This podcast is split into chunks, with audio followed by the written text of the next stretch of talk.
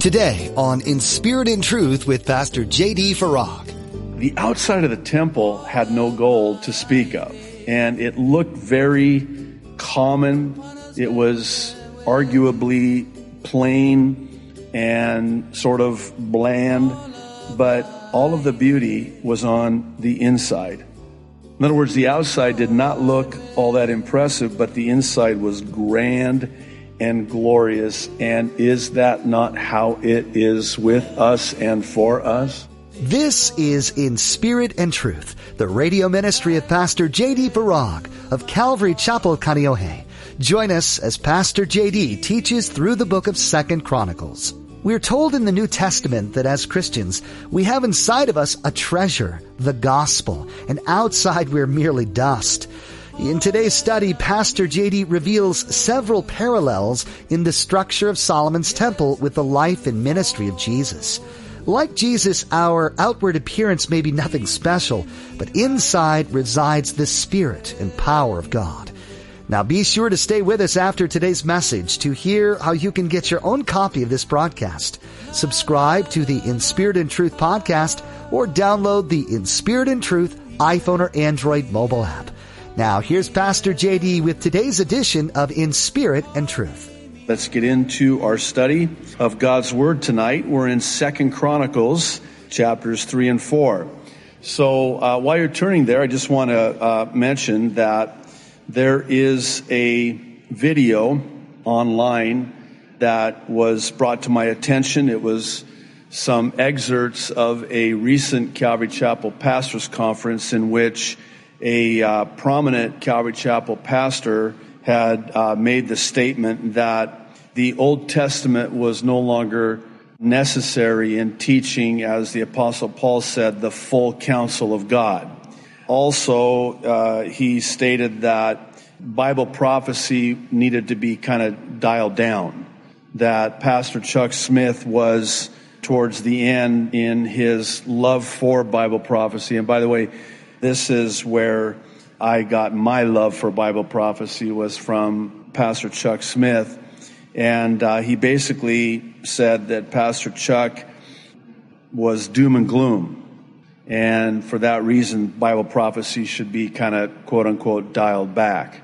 He also no longer believes that Calvary Chapel pastors need to teach the Old Testament, particularly on Sunday mornings. And if they do, it's not necessary to teach, you know, line upon line.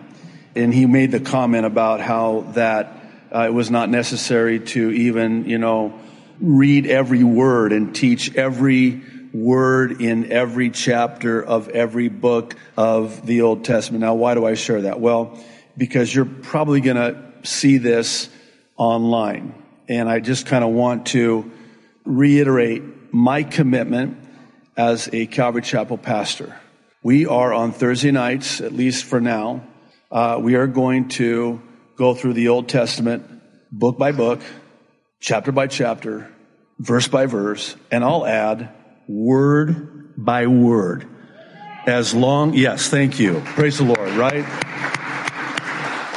Don't even get me started about Bible prophecy, okay?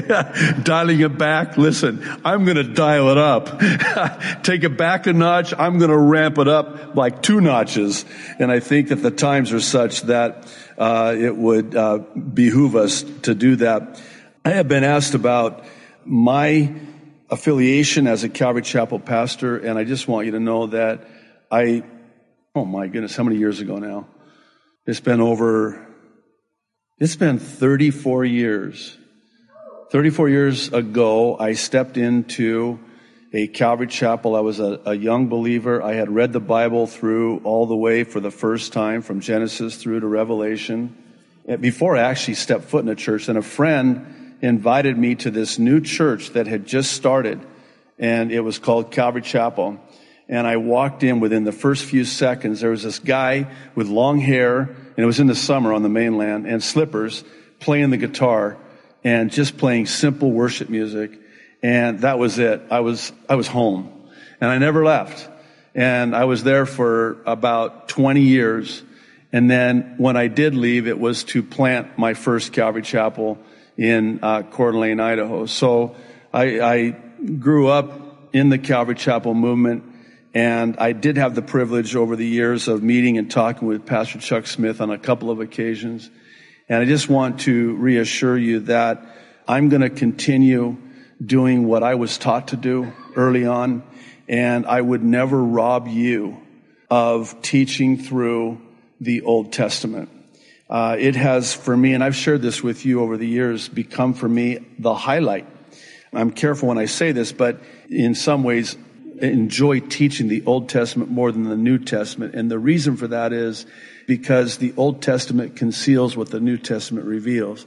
And when you understand what the Old Testament says, it just enriches and, you know, makes the, the New Testament come alive.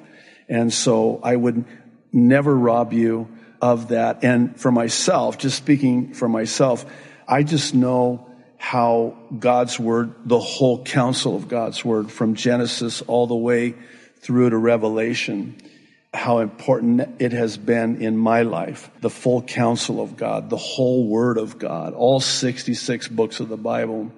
And I just, for the life of me, cannot imagine how anyone would ever say that you don't need to emphasize, or if you do teach the Old Testament, you can just kind of do a, a surface scan of the Old Testament and not teach expositionally, line upon line and precept upon precept. And that's just on with regards to the Old Testament. It was so grievous. I actually, it was actually Calvary Chapel Chino Hills that uh, sent me the link, and I gotta say, it was so heartbreaking to hear this because I've actually been at this conference on the mainland where this uh, took place. It was a question and answer panel. And again, I don't want to take too much time in this, but I just want to reassure you, uh, I am not going down that road. Okay, we're going to keep doing what we're doing. I don't have permission to do anything different. We're going to continue going through on Thursday nights for our midweek, the Old Testament, and on Sunday mornings we're going to continue uh, with our Bible prophecy updates and also the, the New Testament on Sunday mornings, chapter by chapter and verse by verse. Okay, I just wanted to mention that. And uh, for those of you who have not yet seen it, I just want you to be aware of it before you do. So tonight, again, Second Chronicles chapters three and four. All right, let's jump in. Verse one. Now Solomon began to build the house of the Lord at Jerusalem on Mount Moriah, where the Lord had appeared to his father David at the place that David had prepared on the threshing floor of Ornan the Jebusite. And he began to build on the second day of the second month in the fourth year of his reign. so the chapter begins with Solomon beginning the building of the temple. And this is believed to have been in the year 967 BC and we're told that it was four years into his reign, which sort of begs the question of why would it take him four years before he would, in obeying the command of the Lord, uh, why would it take him four years to begin the building of the temple?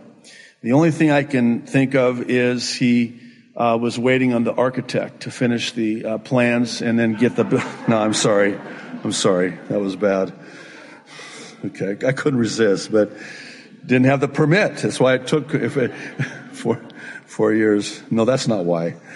The thought is it took Solomon three years just to prepare and transport all the materials before he could actually start the building. You have to, have to understand, this was a massive project. This was a massive project because we're about to see tons of gold, literally tons of gold. And all of the cedars from Lebanon, just the wood. And how about all of the stone, all of the rock that was cut in that quarry and then transported there to the location where the temple would be built. That takes a while. It, it took us the better part of two years in order to do this. I mean, it just takes time. And so this is the thought as to why it took uh, four years. Verse three, this is the foundation which Solomon laid for building the house of God. The length was 60 cubits, and we're told parenthetically by cubits according to the former measure, and the width 20 cubits.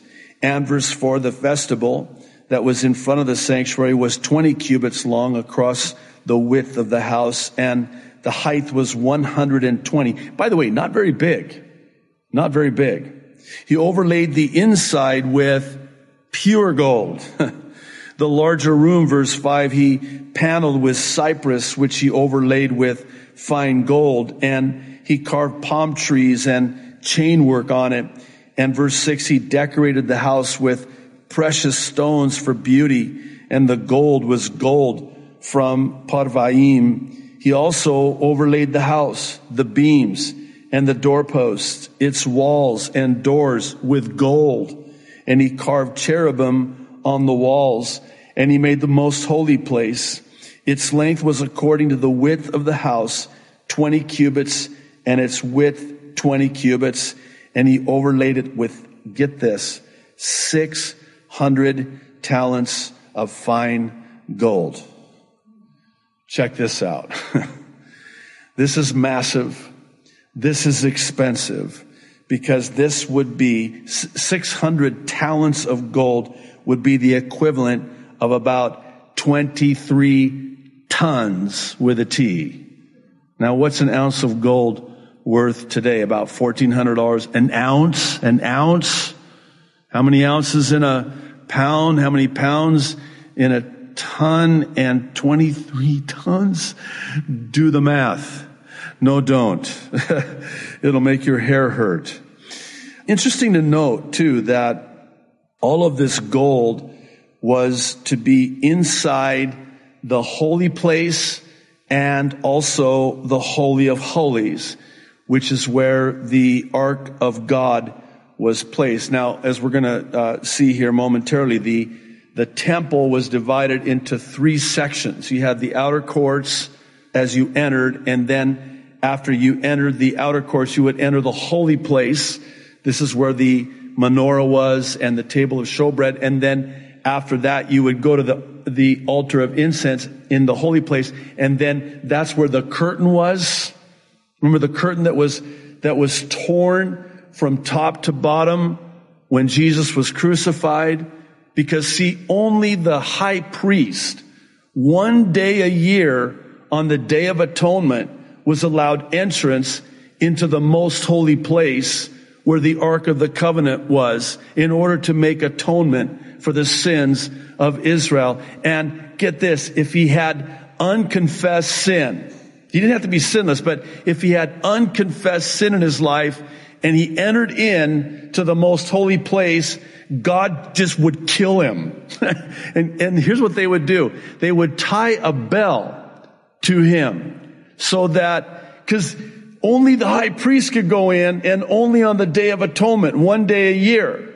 So nobody else could go in. So there would be no way they could know if God killed him unless the bell stopped ringing. I'm not making this up. This is what they would do. So they would listen for that bell, and when that bell stopped ringing, they had a rope tied to him, and because nobody could go in, you can't go in and retrieve the body, so they would take and pull this you should have confessed the sin is what I'm thinking, you know, because if, if God killed him, that's how they would get him out of the most holy place. This is where the Shekinah glory of God was. This is where the presence of God was in the most holy place in the temple. And it is laid with pure gold. And inside the temple, there were 23 tons of this gold. Now, here's what's interesting.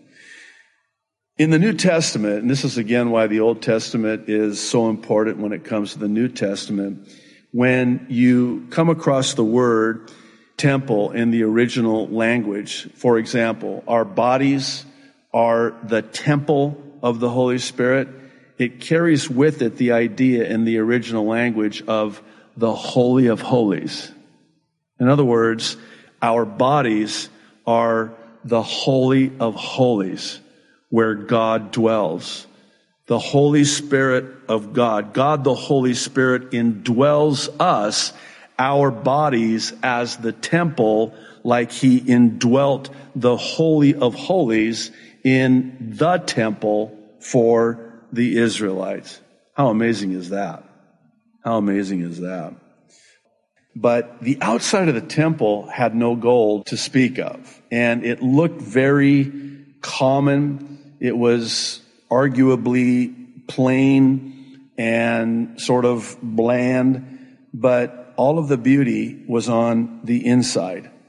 In other words, the outside did not look all that impressive, but the inside was grand and glorious. And is that not how it is with us and for us? I think of what we're told in the New Testament. Outwardly, we decay day by day, but inwardly, we're, we're renewed in the inner man, on the inside, in our spirit. We are this grand and glorious work that God, who is faithful to have begun it, is faithful to complete it. And this to me speaks to the work that God does in our lives. It's also interesting to note for those of you who are really into typology that gold is a type of royalty and gold is a type of deity, which again speaks to God being inside as he indwells and it points to Jesus as King of Kings. One commentator noted that such was Christ's inside, as we're told in Colossians 2 9. In his outside was no such desirable beauty. Isaiah 53 2 says there's nothing outwardly that would make him desirable. I think about when they arrested Jesus in the Garden of Gethsemane. You remember when Judas betrayed him? That he had to betray him with a kiss? Think about this. Why? you know, all of these artists' paintings and pictures we have of Jesus, I mean, he glows, right? And by the way, Jesus was not, you know, blonde with blue eyes. I'm, I'm sorry to ruin the image for you. And he did not have a halo because all Judas would have had to say is, uh, that's the one with the halo. Uh, yeah, we figured that, Judas. No. he looked common. He looked like just any other guy. He, there was, Isaiah says there was nothing outwardly that would draw you to him, that would attract you to him that would make him distinguished from everybody else. He just looked like most of the Jewish men of that day. And I, and I really hate to do this to you. I've done this before, so I, I might as well just do it again. You know, Jesus probably looked more like me. No, I'm serious because in the Middle East, you know, the whole DNA thing, uh, I mean, you know, the, the Arabs and the, and the Jews are really cousins uh, fraternal cousins. So, uh, you know, I really hate to ruin the image, but that, that's, so take that home with you and you'll never be able to, but nothing outwardly would attract us to him. He was not desirable in his beauty outwardly. Commentator goes on to write, so the church's glory is inward. Psalm 44 verse 13. In the hidden man, of the heart, as the apostle Peter says in his first epistle, chapter 3, verse 4. Let's move on. Verse 9. The weight of the nails was 50 shekels of gold, and he overlaid the upper area with gold. In verse 10, the most holy place, he made two cherubim fashioned by carving and overlaid them with gold. The wings of the cherubim were 20 cubits in overall length one wing of the one cherub was five cubits, touching the wall of the room, and the other wing was five cubits, touching the wing of the other cherub. One wing of the other cherub was five cubits, touching the wall of the room, and the other wing was also five cubits, touching the wing of the other cherub. The wings of these cherubim spanned 20 cubits overall. They stood on their feet and they faced inward. And he made the veil of blue, purple, crimson, and fine linen. I stop right there. Uh, just a moment. This is why I love every word in God's word, especially in the Old Testament. For those of you who are with us in Exodus for the study of the tabernacle, there's a reason why it was blue, purple, crimson, and fine linen. You want to know why? I'll tell you why. The tabernacle is the body of Christ. It is a picture of Christ, a type of Christ. John 1 14 says, the word became flesh, that's Jesus, became a man, flesh and blood, and tabernacled amongst us.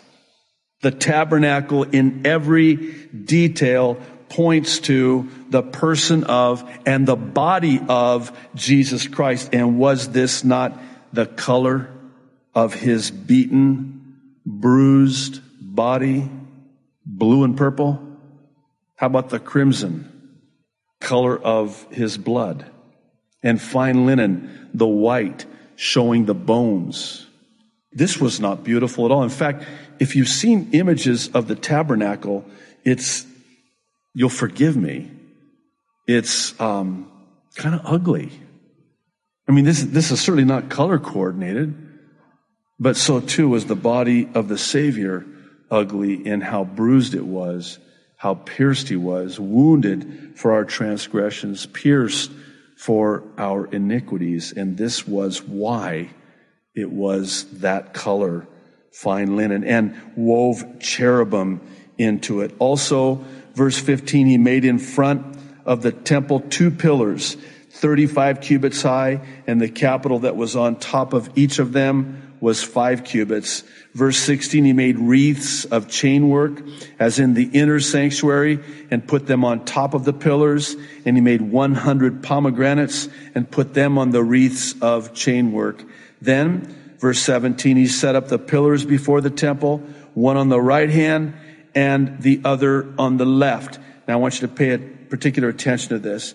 We're going to be told the names of these temples. He called the name of the one on the right hand Jachin and the name of the one on the left Boaz. Okay. Now hang on to that. We'll come back to that in a moment.